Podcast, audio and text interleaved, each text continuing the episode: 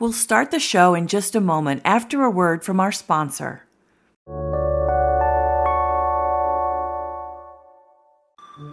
Support for this show is brought to you by our friends at Bloomerang. Bloomerang offers donor management and online fundraising software that helps small to medium nonprofits, just like First Tee of Greater Akron, a nonprofit that empowers kids and teens through the game of golf. After just one year with Bloomerang, First Tee of Greater Akron doubled their unique donors improved donor stewardship, and raised more funds. Keep listening to hear how they did it or visit bloomerang.com forward slash intentional to learn more. Again, that's bloomerang.com forward slash intentional.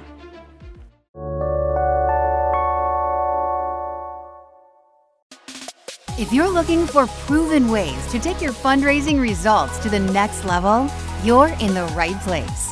Welcome to the Intentional Fundraiser Podcast, hosted by Tammy Zonker. Tammy has trained and led thousands of nonprofit organizations to collectively raise more than a half billion dollars and is also recognized as one of America's top 20 fundraising experts.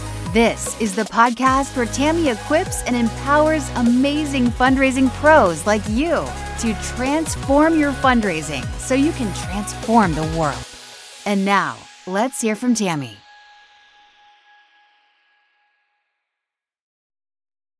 Today, I'm excited to be talking with Lynne Boardman. She has spent more than 30 years creating successful individual giving programs for charities both in Canada and in the UK. Her work has spanned healthcare, international development, human rights, education, and environmental causes. She's currently the managing director and head of client services at Harvey McKinnon Associates, where she's been for nearly 20 years, working with and writing appeals for clients like Amnesty, Oxfam, Inspire, Covenant House, and numerous children's health foundations. She speaks, she strategizes, and writes about legacy fundraising whenever and wherever there's someone who will listen. And those are her words. That's how we first met. In fact, we were both speaking at a conference. Maybe it was AFP Icon. I think it was Icon, possibly Toronto. It was, you know, we've yes. both done those. We've both yeah. done those for sure. And so Harvey introduced yes. us. Yes.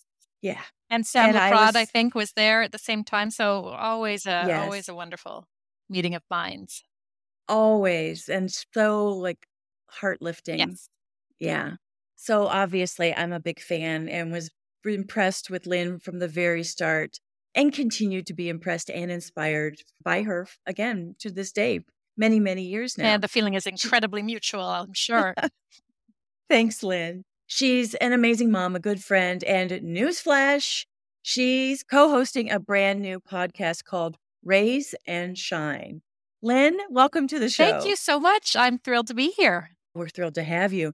First, let's just talk about your new podcast. What's the inspiration yes. and, and what do you want to accomplish with it? Sure. Brand new podcast. Thank you very much for giving me a second to talk about it. It's called Raise and Shine. And a couple of unique things. The unique thing is my co presenter, Louise Campbell, who's the Lions Gate Hospital Foundation here in Vancouver, Canada, is actually a childhood friend. I think I met first when we were five, and it was either kindergarten or it was brownies. And we have had many a fine adventure together, including as adults, moving to the UK and diving into the fundraising world there, where both of us learned a lot of what we know.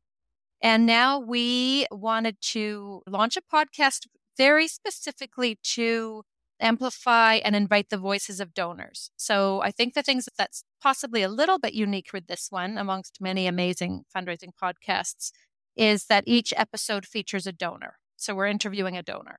And it's going to be all sorts of different types of donors, major donors, wonderful community donors. And I'm going to be particularly excited to interview some legacy supporters as well. I love that. And that has been a missing voice in the podcast world, I think. I don't know of any other podcast that's doing what you are setting that's out to great. do. Yeah. So yeah. So the first episode was launched just earlier this week, and there's two more coming up pretty rapidly, and then we'll be scheduling them after that. And I think the easiest place to find them is through LinkedIn. So if you just look for the Raise and Shine podcast, And we are also very open to people who are donors themselves who might want to come on or have particular questions that they'd like us to ask donors when we're interviewing them. Please send us your feedback. Awesome. And I did. It was very easy. I went to LinkedIn. I searched on raise and shine, and up it came. And I clicked the little cross that says follow. And so I won't miss an episode. And I encourage our listeners to do the same. Thank you, Tammy. Absolutely. All right. So let's talk about one of your many areas of expertise and a great love of yours, which is legacy giving. You're right. Legacy giving is my favorite type of fundraising and my favorite area of fundraising. And when people ask me why, I've kind of realized that it's because it gives, then I'm going to use weird words like average and normal, are terrible, but I think you'll know what I mean with respect and love to all of us who are average and normal, it gives people, donors who have never thought of themselves as having a lot of money with which to support the causes they hold dear. It gives them an opportunity to really make a significant gift to something that they hold dear and to work that they want to continue into the future. I think somebody I present on Legacies with a lot is David Kravinchuk, who's a mutual friend of ours, Tammy. And he mentions often that if you look at the numbers, the average bequest left by a legacy supporter is actually higher than the average gift given by the folks that we call major gift donors. So I always find that very inspiring. So, yeah, that's my very favorite area of fundraising. I love that. And, you know, when we talk about engaging the community and honoring gifts at every level, so many times it is about honoring maybe donors who have given more modestly in their lifetime, who, as you just shared and illuminated, can give so significantly at the end of life. So beautiful. Absolutely. And if we do it properly, also deeply meaningful and joy bringing to them, yeah. right? And families. I just think it's possibly one of the most feel good parts of fundraising. And was it Kay Sprinkle Grace who used to talk about our mm-hmm. fundraising brokers? I really do think that's an area of fundraising where we really can mm-hmm. be dream mm-hmm. brokers for people. You know, it, I just want to unpack that just a teensy bit more because I think so often we as fundraisers, we think about legacy giving as when someone's dying, you know, and it being mm-hmm. a difficult conversation. But the way that you just described it is so lovely and so beautiful that in that context, it is one of the most honoring, lovely, meaningful conversations you can possibly have. I think so. This is something that just happened in my personal life. As you were speaking, I thought, I have a close friend whose brother died tragically and unexpectedly, very, very quickly. And of course, the family's absolutely devastated. But this is something she just discovered was that in his memory, a significant gift, in part from his estate, the family has decided to give that to one of his passions, which was the Vancouver Symphony Orchestra, I believe. And it has made her feel so good. It has made the family feel so good mm. and so proud, right? So even looking to ahead to a time where you know there's going to be sadness, what a fabulous light that you can shine into the darkness, right? The sort of pride from families, the way that makes them feel good in a time where they really need to feel good, I think is quite beautiful. Yeah, mm, it truly is. Lynne, it seems like starting and scaling a legacy giving program is really hard to do for so many organizations, especially smaller ones, maybe mid size organizations. We all know it's important, but the problem is it's rarely urgent.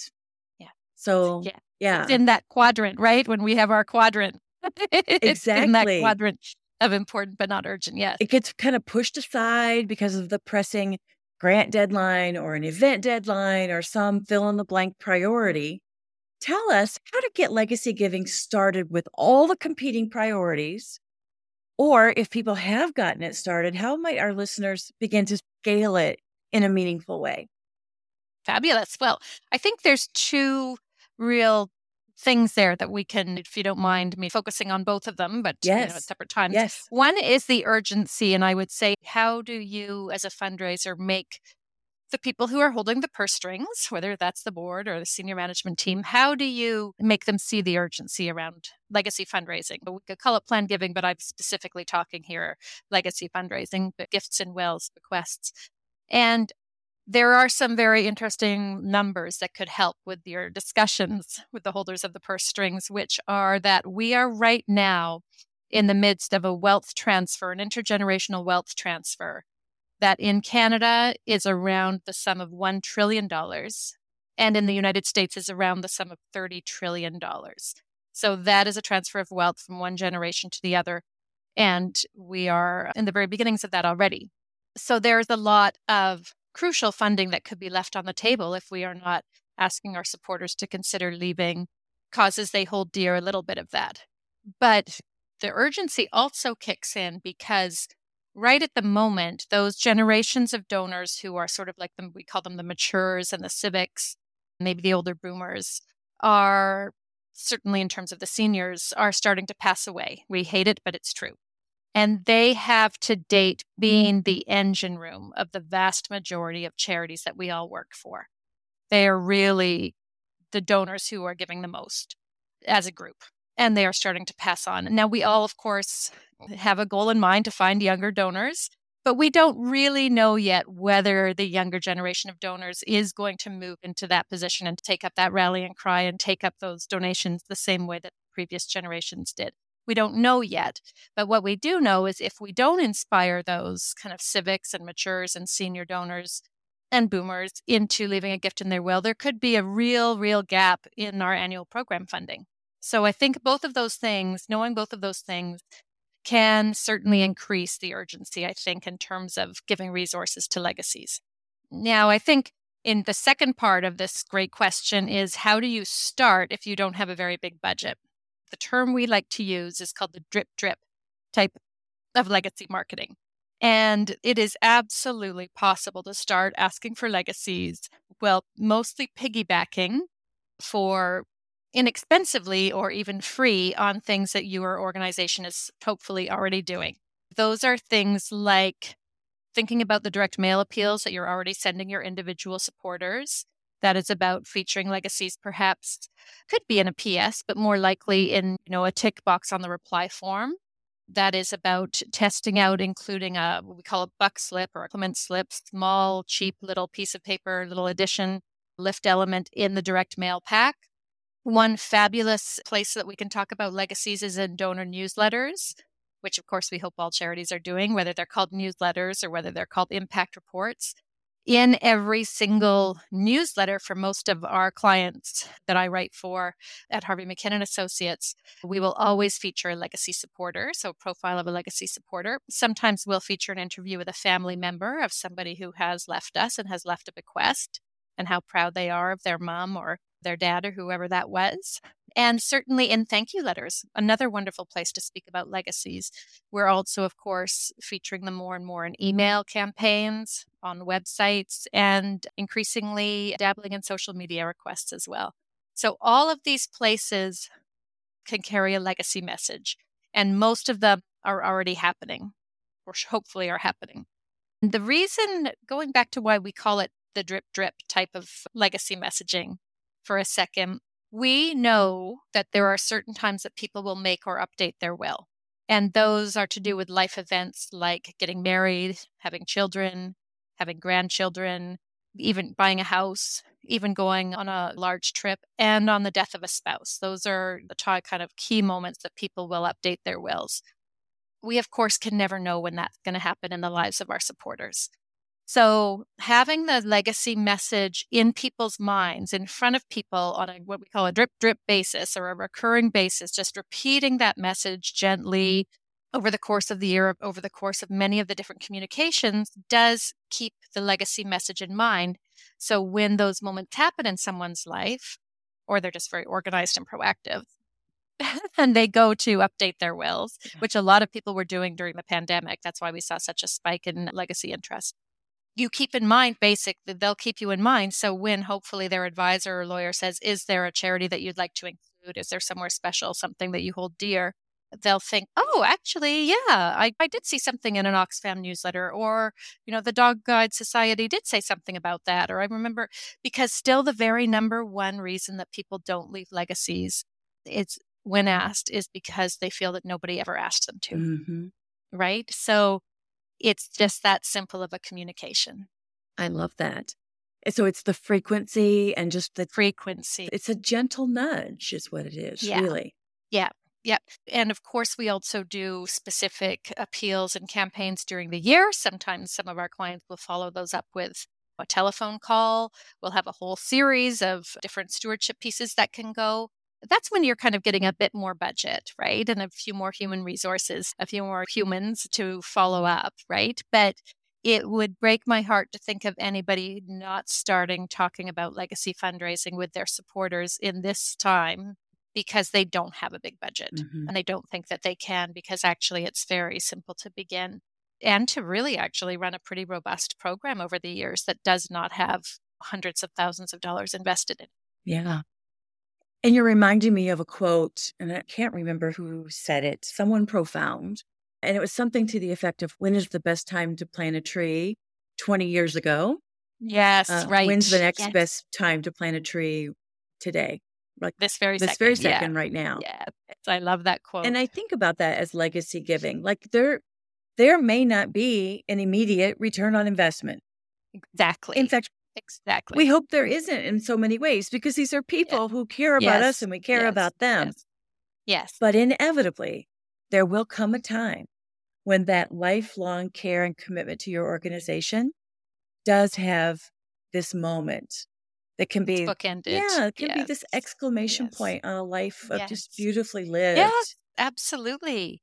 That is completely true. And I think you just also answered the question of why legacy fundraising can sometimes not be resourced at an organization. And I think it is very much there still may be some folks who worry about, I don't want to talk about death with my supporters. You know, they're just very shy of it in that way, which is a bit of a mm-hmm. cultural thing about modern day North Americans and Westerners and stuff like that. We like to pretend, of course, that doesn't. But also because it's true, the income is not going to come in for very likely numerous years. And like you say, we hope it doesn't, of course, in many ways. And so it can be hard with all of the competition for resources and all the great ideas and channels of fundraising.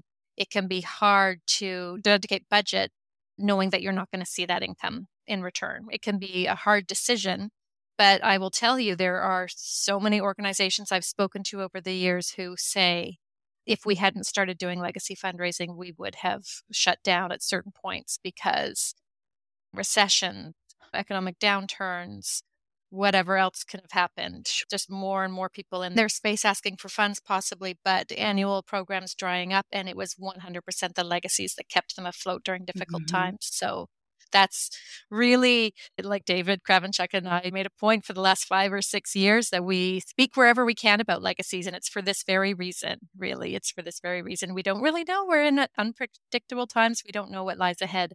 You know, I know that the Giving USA report that showed a real downturn in giving.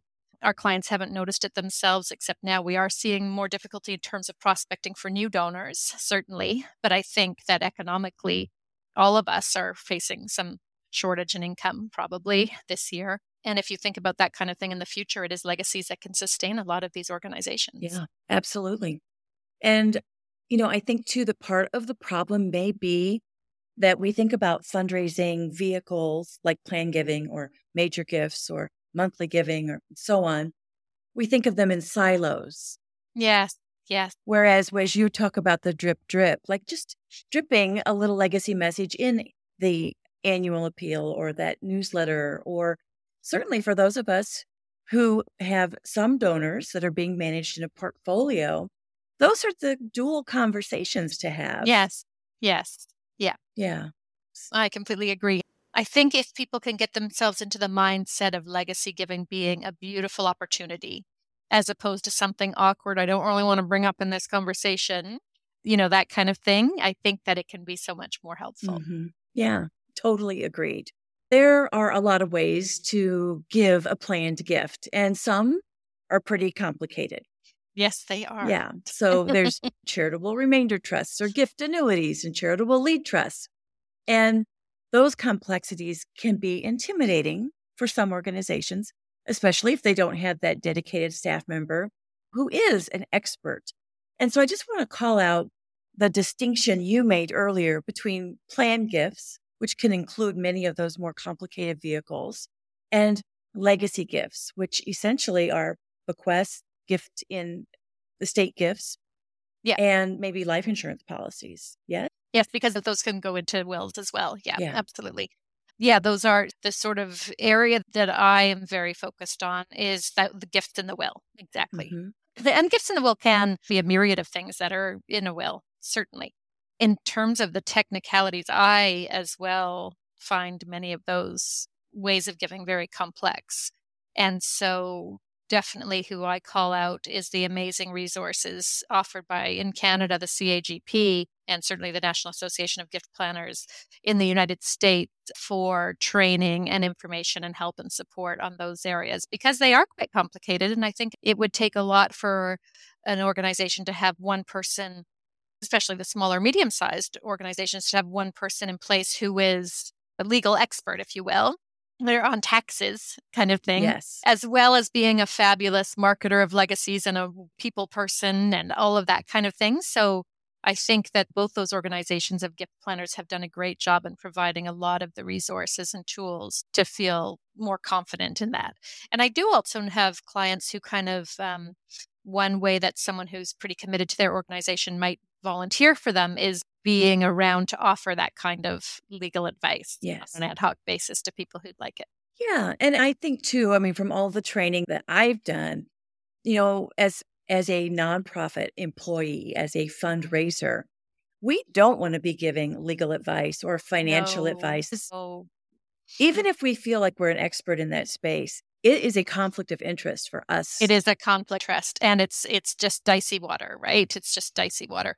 In fact, when I do copywriting around legacies, and one of the things that I speak on and train on is kind of the five most five to 10, in fact, typical concern that people have and that you always want to address in copy. Trust is a huge thing. Mm-hmm. So, one of the things we repeat in our copywriting over and over when it comes to legacies is please speak with your family and also that your lawyer and financial advisor is the person to talk to about naming us in your will. All you need to do is take to that person our charitable name, here's our number, and here's our address. Mm-hmm. But we are always referring them to go and speak to an expert for that very reason conflict of interest and not wanting to give advice that might be incorrect. Yeah, so good. So good for everyone to hear. So, what do you see as the biggest concerns or barriers around legacy giving for organizations? And then, in contrast, part two, the biggest concerns or barriers from the donor's point of view? Sure. I think for organizations, it is that it's hard not to see income come back instantly. Yeah. I think also added to that is the conundrum, and I really hope people keep this in mind. No matter how great a job you do at promoting legacy giving and how much you inspire people to give, up to something around four out of five people are never going to let you know that's just the way it is. And I often like to use my mom as an example of our kind of typical legacy donor because she's a person who's always been a huge supporter of charities, but a lady of limited means. She made a $500 donation recently to the doctor that saved her life at St. Paul's Hospital here in Vancouver. That was by and large the largest donation she's ever made. If you added it all up over the years, I'm sure it would be. She's kind of one of those super loyals, right? No one gift is going to trigger to thinking that that's a person that you're going to spend hours with on the phone, but it's uh, it's those super loyals that I particularly really love.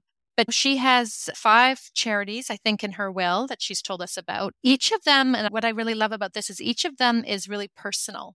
Each of those reasons is really personal. So she has Canadian Cancer Society in her will because her mother died of cancer and many loved ones died of cancer. She has this wonderful group home in the UK in her will because they took care of her sister who had suffered from brain damage for all of her adult life after her own family couldn't take care of her anymore. So they're in her will. The church is in her will. Covenant House is in her will because here in Vancouver, increasingly hard place to live. There's so many street kids, and we do not want them on the street. Covenant House takes them in and provides them with so much amazing shelter and training and love. And uh, Christian Children's Fund, that's she sponsored children all these years. So each of those has a deeply personal connection to her. So she is a pretty prolific legacy donor. But she also says, and I quote, Lynne, I would never dream of telling any of those charities that they're in my will. That is personal family business. Hmm. Right. And so many people are like that. So I think one of the hurdles, as well as the fact that you're not going to see income immediately, one of the hurdles is the fact that even when we create these amazing legacy circles, even when we give great reasons for people to let us know, you know, no matter whether it's recognition or whether it's like really it helps us to know that kind of thing, the vast majority of people are not going to let you know. So those are very hard things to put on a spreadsheet. And those can be hard things for some fundraisers to stand up and present to their boards, certainly.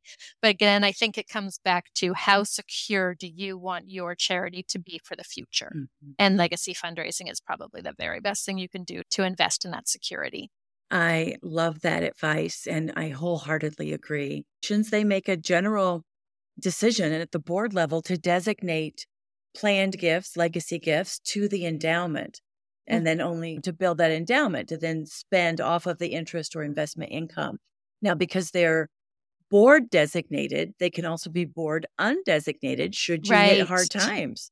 So I just feel yes. like that's just a all win. I was gonna say, yeah, that's right. I, that's right. There's no downside. It is the it's the Stephen Covey win-win. Look for the win-win. Yeah. And there, and I don't think there's a downside. I don't think there's downside. Now, the other part of your question was about what are the barriers to legacy giving from a donor's point of view. And the fabulous thing is that there's lots of great research that's helped identify some of these. Like we know from, uh, I know slash we know from working with clients for 20 years, and they'll share anonymously, of course, uh, letters and comments and conversations from donors. So lots of kind of non scientific but prolific gathering of comments and questions. But there's also great research done uh, in Canada recently by CAGP and Environic. Russell James, of course, in the United mm-hmm. States, mm-hmm. Adrian Sargeant in the UK. A lot of great research has been done into this. Uh, and what we've gathered together is we know that the top concerns that donors have one might be I don't really want to talk about my death right now, but as we've talked about, we don't talk about death. I don't think we use any word similar to that in any of the copy we do for legacy fundraising. It is talking about how your values can live forever or your values and the things you love can live on. The biggest thing I think is that people think, oh, won't my family be upset that I'm taking money away from them, uh, especially in these difficult times, and giving it to a charity? So that's one of the things we need to address head on. And we do always in legacy copy when I'm writing it is, you know, speak with your family. Family comes first, but it makes a lot of people very, very proud to know that their loved one helped fund this incredible work, right? And wherever possible, we will, in our appeals, we will have the signatory be someone who's left a gift in their will, and they'll talk about how their children are proud of them. They'll talk about having talked about it. So, again, I think it's a trust issue. We never want to be trying to be in a position where it even feels like we're trying to take something away from family members, right? Another concern that people could have well, it sounds complicated that's again we talk about. Go see your lawyer go see your advisor it's actually really simple here's the registered number and the name and the address that's all you need. Mm-hmm. always saying that. Of course with any kind of fundraising we have to tackle the fourth concern which is aren't you just going to fritter away my gift? So that's the stuff that we always do Tammy of course which is showing impact and showing financial oversight. And then the other reason that i think is so interesting is people say I thought leaving a gift to a charity in my will was just something that wealthy people do. Yeah. So we're kind of victims of our own fundraising and messaging in the past, right? Because we have been pretty focused on big givers in fundraising traditionally in North America. It's probably only the last sort of 15 mm. years or so that we're starting to realize these gifts come from, you know, the teacher who'd been giving $20 a month for the last few years and monthly donors eh, to, to find legacy supporters. And so we tackled all of those concerns. We make sure when I'm writing copy, I literally have them above my desk. And our account managers are briefing copy to other copywriters. When they're editing that copy, they have those five concerns above their desk. Make sure that you hit each one. Mm.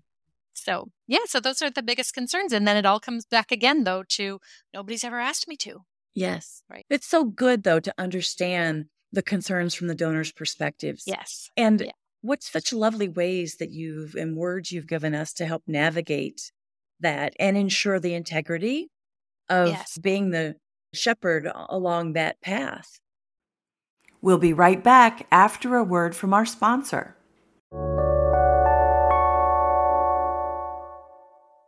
First Tee of Greater Akron needed to switch from an outdated donor management system to something more user friendly. With Bloomerang, they found that and more. Here's Executive Director Josh Smith sharing what he likes about Bloomerang. We love Bloomerang because it's so, like, it's very user friendly we're able to do more because our daily tasks of thanking donors and sending thank you notes have been cut more than half because of Bloomerang.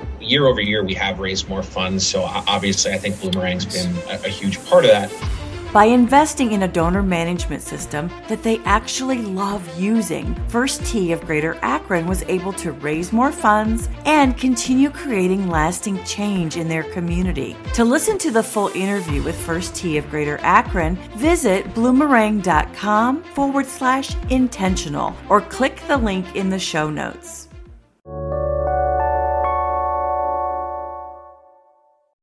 I think it's lovely. And you know, I think that's a great word to use in all fundraising, uh, particularly this type of integrity. Never be doing something that you wouldn't want to be doing in front of an audience of 500 people, right? Yes. Or speaking to this person who, and if you didn't feel comfortable that their son and daughter were standing in the room too, right? Absolutely. Or yeah. that this was your mother or your father or someone yes. you love. Yeah, absolutely. Yeah. I think that we hear the Giving USA data which, as you said, was released a little bit earlier this week. And I've been semi obsessed with the book Generosity Crisis, Nathan Chappell and Brian Crimmins, yep. and their assessment of the Giving USA data with the AFP fundraising effectiveness data and other sources of data that has really illuminated that up until 2022, giving has gradually continued to increase. And of course, during the pandemic was a 6% increase. Mm, Massively. Yes. Doesn't that warm your heart though? Yeah. Right? So, you know, because we're concerned, I am the same as you, but just interjecting, doesn't that warm your heart? It's, it will always warm my heart thinking about how during the pandemic giving increased. Yes. Well, there's that saying that in good times people give, in bad times people give in uncertain times, people hold off. This is where we're at. That's 100% true. That's, I think that's exactly right. Yeah. Yeah. That's it's the uncertainty. It's the uncertainty of it all. We want to make a decision, but we don't feel like we have all the facts. Yeah. Or we, can we hold on till next year? What's happening with interest rates? What's going to happen with property? All of that, yes, right? Yes. Yeah. And the generosity crisis information kind of reveals that we're really losing donors. So, US household giving is decreasing significantly. It's true here in the US, and even the CanadaHelps.org data shows that something smaller scale, but a similar yes. trend yes. is happening yes. in Canada. And that is that the donors that we're losing are donors that are giving $500 and below. The, those are the donors, those are the people, kind of the everyday people who are holding back and saying, What's going on? What's going on? I need to pause and see how this all plays out. Ex- like, how exactly. does this play out? Exactly. And so eh, I said it first publicly at the Western Canada Fundraising Conference where we were just a few weeks ago. I said that monthly recurring giving can save philanthropy. Absolutely. And, and I absolutely say it for the reason that, again, that's the pipeline to our leadership giving, to our eventual major gifts for some people. But as you said, those monthly givers have the highest potential and possibility, probability of making legacy gifts. Absolutely. 100% uh, those two things together, your legacy giving and your monthly giving, because the monthly giving doesn't feel like it's groceries or your $10 a month gift to such and such, or even $20 yes. gift to such and such, right? You don't have to make that decision. It doesn't feel sacrificial. It doesn't, as opposed to like, oh, each year I try to give $1,500 to XYZ, that's just not going to happen this year because right. It's too hard. It's right. Too hard. But I'm not going to go cancel my monthly donations because I feel okay about the $25. Yeah. Yep. Yeah. And so Absolutely. to bookend monthly giving and legacy giving, I think is one of the brightest, most brilliant things we can do for our organizations, but truly for our communities and the work that we I do. I think you're right, Tammy. And you know what? You just made me think again how we kind of shifting our ideas about donor recruitment, right? Because back in the good old days, Tammy, that you and I remember, we were re- new donors, we were getting them at a profit. Then things changed a little bit. So we started to accept that they maybe would just break even and they had to go on to continue giving to be worth the investment. And then we had to start accepting that there was maybe a cost of recruitment, right? So we've done all of those things. And thankfully, we have the data and the ability to see, like, yes, it costs $25 to recruit this donor, but over the course, most of your donors stick around. And I'm thinking about Sam LaPrade and her fabulous Gryphon fundraising yeah. that does magic wizardry with these numbers for us. This donor is going to go on to give $600 over the course of their time. So it's absolutely worthwhile. And now I think the shift is even more so understanding all of that, using those tools like the Gryphon, but also realizing that we are recruiting donors through all sorts of different ways, but with the goal that they become monthly and with the goal that they become legacies. So maybe we're not even just thinking anymore of them that we're recruiting these donors for just quotation marks. Right. It's incredibly important to the annual program, right? right? But it mm-hmm. 100% the pipeline to mid level giving and to monthly giving and to legacies. And I 100% agree with you. The bookends of security for charities is monthly giving and is legacies. So, Lynne, as we start to wrap up here, tell us a story about one of your proudest legacy gift campaign successes. Oh, and I suspect this will be hard to choose. It is hard to choose. And you know what's interesting is that the successes that come to mind are very much not based on one particular mm-hmm. campaign, because I guess, again, you know, the drip drip type situation. I was very proud. We started working with an Indigenous education organization called Indspire here in Canada about seven years ago or so. They started out with, I think, 19 donors they had on their database when we started out with them. And it's been absolutely amazing growth for an amazing organization. What I thought one thing that was quite beautiful was that within the first 12 to 15 months of starting the program, they actually had their first legacy. And that is how interested and passionate people felt about their cause, but also the fact that the very smart fundraisers thinking of my friend Paul Klein, who was starting it at the time, was talking legacy fundraising right from the outset, right? Some of these stories underpin some of the points that we were making before. Invest in something that you can't immediately see the returns to. When I was in university, worked for a little wildlife organization here in Canada. And all we sent out was three donor newsletters a year and a Christmas appeal. But in each of those newsletters, even like this is the holy dawn of time, as you know, can tell, they were talking about legacies. So when I moved to the UK after university, I lost track of these guys for a good 15 or 20 years. But when I bumped into a recent executive director one time, she told me that that organization had lost its charitable status just to do because part of their wildlife work was considered to be a threat to trappers and hunters. So the Canadian government pulled it. So they would have gone into a crisis because it's hard to recruit new donors without charitable status. Except their legacies that they had secured, we had secured all those years ago, carried them through. That's amazing. And even more recently, like I said, we put a profile of a legacy donor in every single newsletter for our clients. And the very first one we did for an animal charity recently, they had four people phone up and say, I want to do what that lady's done. Amazing. Yeah. Like, I love those stories. All right. So our listeners are going, I'll have what she's having, right? I want that. And they can have it. Yes. It's the yes. drip, drip, the consistency. Exactly. Yeah. And when you're talking to a legacy supporter, maybe just ask if they would mind if you told their story, because in legacy fundraising, I think more than any other kind, it's really helpful if the person talking about it has also left a gift in their will themselves. People need to see themselves in the, you know, to sort of bust some of those myths like this is only for the wealthy. Yeah. Right? They're like, this person's my neighbor. Yeah. That kind of thing. Yeah.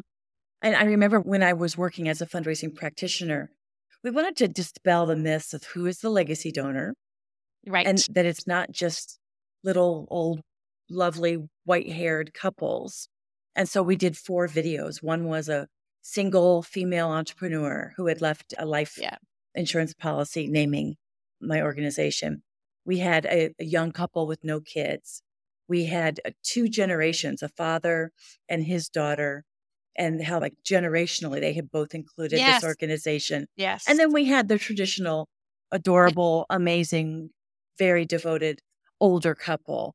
Yeah. Just talking about how much they love the organization, why it was important to them to include them in their legacy plans. And again, just to tell their story. That's great. What a great idea. That's such a good idea. Wow. Because then all sorts of different people can see themselves in those shoes. Yeah, indeed. Indeed. It all comes down to just building those relationships and showing humanity. Yeah. I think so. And not being scared of this area of fundraising, yes. right? Yeah. Yeah. And having the courage to invest in something that's going to sustain you in the future, but you might not see, hopefully, in a way, by the end of this year. Yes. Yeah. And so, you know, we ta- have a lot of conversations about measuring beyond just revenue. And Absolutely. while to your earlier point, you may not know when someone includes you in their estate plans or their legacy plans, but certainly one of the measures could be signed letters of intent.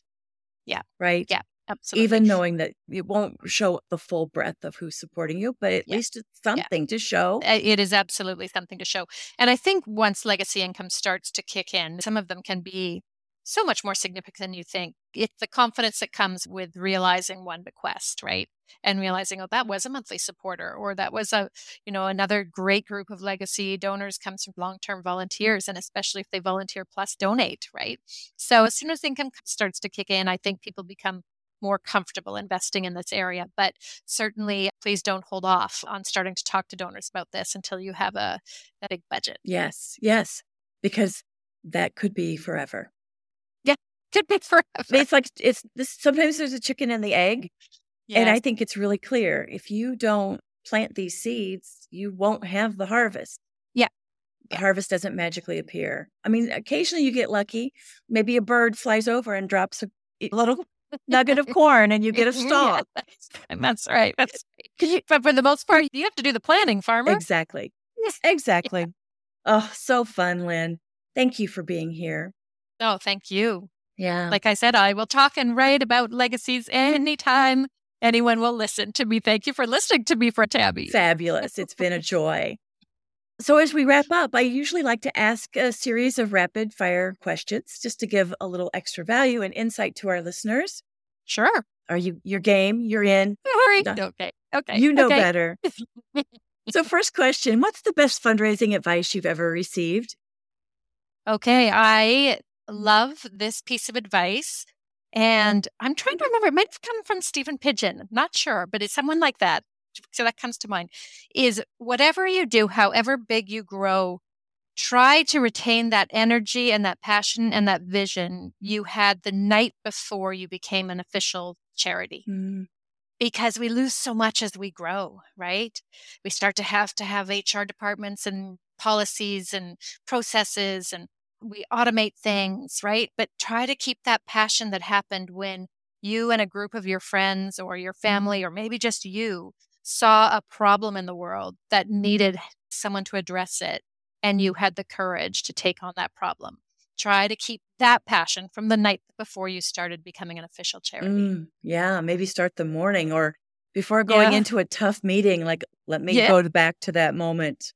Yeah, that Mm. kitchen table moment, Yes, right? yes. Or whatever it was. Yes. Yeah. Yes. Lynne, what book do you recommend to our audience and why? Well, I'd be a little crazy if I didn't say there was a fabulous new book released just last year by my guy, Harvey McKinnon, the, my boss, lovely Harvey McKinnon, who's written many, but The Healthy Nonprofit. And I think that is a very fun book because it's not talking about the technicalities of fundraising, but it's quotes and inspiration on leadership and on success in these crazy times. So that is a really good one. And in terms of non fundraising, though, this is one thing I always like to tell people about. We all know Stephen Covey, right? And his 10 habits of highly effective people. But a lot of people don't know that his son wrote the seven habits of happy kids. So he kind of took those ideas around the seven habits of successful people and turned it to a book for kids, you know, kind of like with characters and simple stories. And it has been a staple of our household. Same lessons, right? Put first things first. And you made me think of it when you were talking about win wins, right? Those Mhm, particular sure. habits, but for kids. I So it's great. that. Of course, I've read that book years and years ago, but when this kid version came out, my babies weren't babies anymore. They had flown. Yeah. But now I have grandchildren. Oh, yeah. It's a great book. All right. All right. And you know how stories teach us things, right? Especially when we're young. Oh, yeah. Well, I, I think my Parables brain is still dependent on stories and parables, really, to anything, Tammy. I think that's what bo- most of us remember too are the are those If you- stories. If you wanted to ask me, please don't. If you wanted to ask me to list the seven habits, I would probably start to think of the kids' book, right? Because it's got the stories. Yeah. Uh, So good. yeah. Lynne, what do you think are the three most important traits a successful fundraiser must possess? That's an interesting that you asked that question because we just talked about that on our first episode of Raise and Shine actually with a with a donor because we wanted to hear her opinion on whether you know kind of technical training and extensive qualifications and things were the most important part with all because she's worked with a lot of fundraisers. And she you know those obviously important and, and credibility very very important. But she was talking from her point of view and that was definitely someone who listens more than they talk in a way, right? So the whole adage of we have two ears and one mouth kind of. But that was because to understand the donor, right? And especially donors that you're working with one on one, same as we talked about with legacies a bit.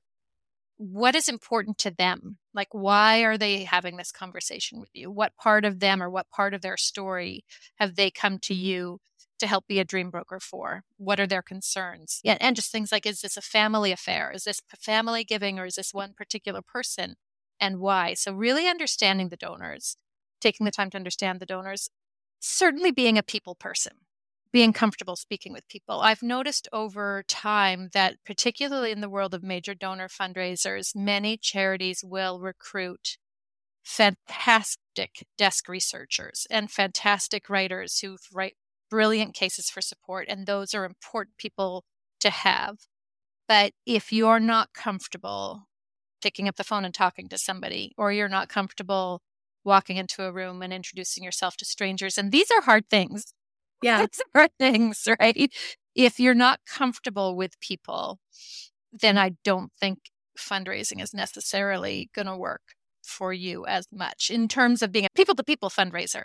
And I would even go so far as to say, if you're comfortable talking about money, because when I first started working at Harvey McKinnon Associates, one of the very first meetings we had, I thought it was brilliant. Harvey used to run this session where it was like, we can't be asking for money if we haven't already kind of figured out our own baggage around money. Because as you know, money oh, is yeah. a Pandora's box, it right? Is. Or it is the lever that can open a Pandora's box.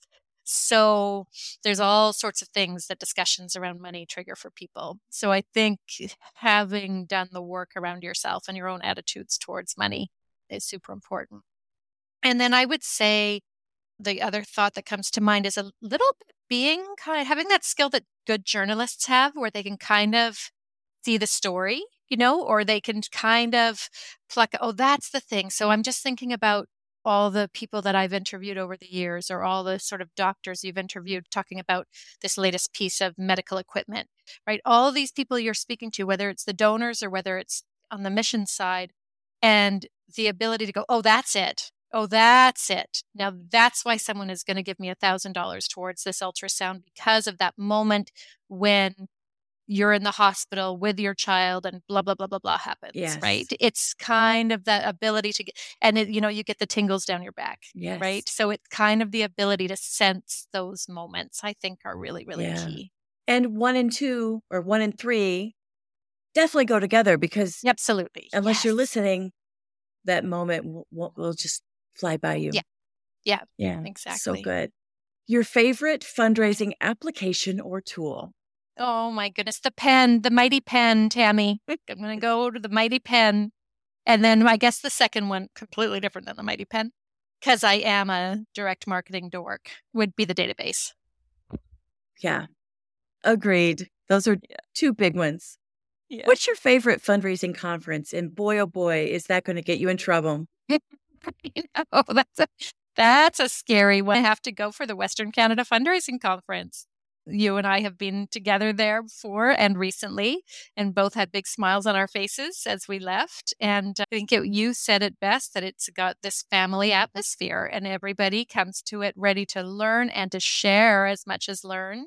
Open hearts, open minds, and just a fabulous, fabulous energy to that. Yeah, it is very, very special. And we certainly welcome our American cousins to come to that yes. well. I'm sure that is fine with the organizers. I can attest. They let me across the border and welcome me very warmly. So we'll include a link to the 2024 Western Canada Fundraising Conference in the show notes. Oh, awesome. It just completed a few weeks ago, as Lynne and I shared. We were both there speaking. And so the dates are late May. It's going to be in Winnipeg.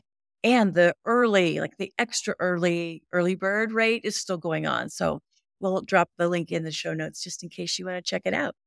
All right. Final question, Lynne. This one we could cue music on. the Jeopardy music or whatever your favorite little tune is. Knowing what you know now about fundraising, Oh what advice gosh. would you give your younger self just getting started in the profession? Oh, you know, in any any aspect of life, I feel like I would tell my younger self to just believe in yourself, Mm. right? Just 100% believe in yourself, as I think that's everything. Like, I remember when my dad left this mortal coil a couple of years ago, but I was thinking the other day that he gave me this advice that it changed my life. I don't know, when a young teenager, I suppose, where he said, Lynne, people just have a habit of following people. Just act the way you want people to perceive you. Act confident. People will believe it. And then that's going to turn into confidence Yeah. Right? Which was another way I think of saying believe in yourself, believe in yourself, believe in your uniqueness. And if I wanted to be sort of technical to the point, to the world of fundraising, I think I would say, if possible, work somewhere where you can wear many hats. Work at a small to medium sized organization where everybody pitches in, because then you're going to mm-hmm. understand compared to working for a huge siloed organization. And of course, you know, you and I spent to stop those silos, but they still seem to spread up when we're not looking. But working for a small or medium sized charity, when you get to wear many hats and you're all pitching in to help, and for example, the first I worked at a cancer charity in the UK, and certainly I was the sort of annual giving direct mail appeals person. But when there was an event on, we were all events fundraisers. And if we were giving a corporate pitch, we were all corporate fundraisers, right? And we were all community fundraisers at certain times. And I think the value of that is you see how all of this works together, right? So you don't just understand how your one particular type of fundraising works, you understand how that works in the context of the bigger picture, I think. And you understand that the donors are at the heart of it all. Absolutely. Absolutely. Because they don't see us as silos. They see us like in a holistic way, like through their Yes. eyes, through their journey. I love that advice. And I love all the advice and the tidbits and the learnings that you've been so generous to share with us today. Thank you, Lynne. And now for a final word from our sponsor.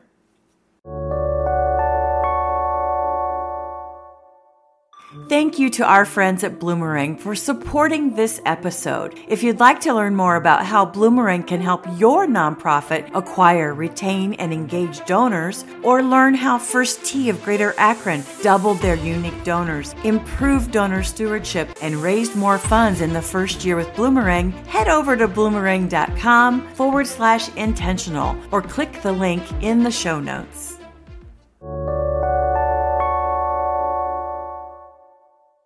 Thank you, Tammy. I have loved being here. Oh, very good.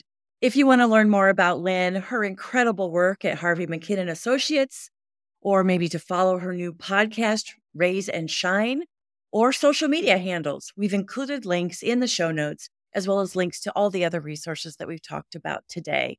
Thanks for listening to this episode of the Intentional Fundraiser Podcast. Keep on transforming your fundraising so you can transform the world. The Intentional Fundraiser Podcast is a Fundraising Transformed original. It's hosted by me, Tammy Zonker, founder and president of Fundraising Transformed, where we help equip and empower fundraisers, nonprofit leaders, and board members to transform their fundraising so they can transform the world. Visit fundraisingtransform.com slash podcast to subscribe to this podcast and subscribe to my newsletter to get fundraising lessons, tools, and helpful resources delivered straight to your inbox each month. If you want my help with taking your fundraising to the next level, become a member of my Fundraising Transformers community as a growth member and join me live each month where I'll teach you the same strategies I use to lead, train, and coach thousands of nonprofits, social service organizations, healthcare foundations, private schools, colleges, and universities to collectively raise more than a half billion dollars including a single gift of 27.1 million. As a member, you can participate in my Ask Me Anything sessions every month and get answers to your burning questions. Chat with other growth members inside our private and safe online community about what you're working on, struggling with, and share lessons learned. And get instant access to my growing library of on demand self paced training classes. New content is added every single month. Learn more about becoming a member at fundraisingtransform.com slash growth. Talk soon.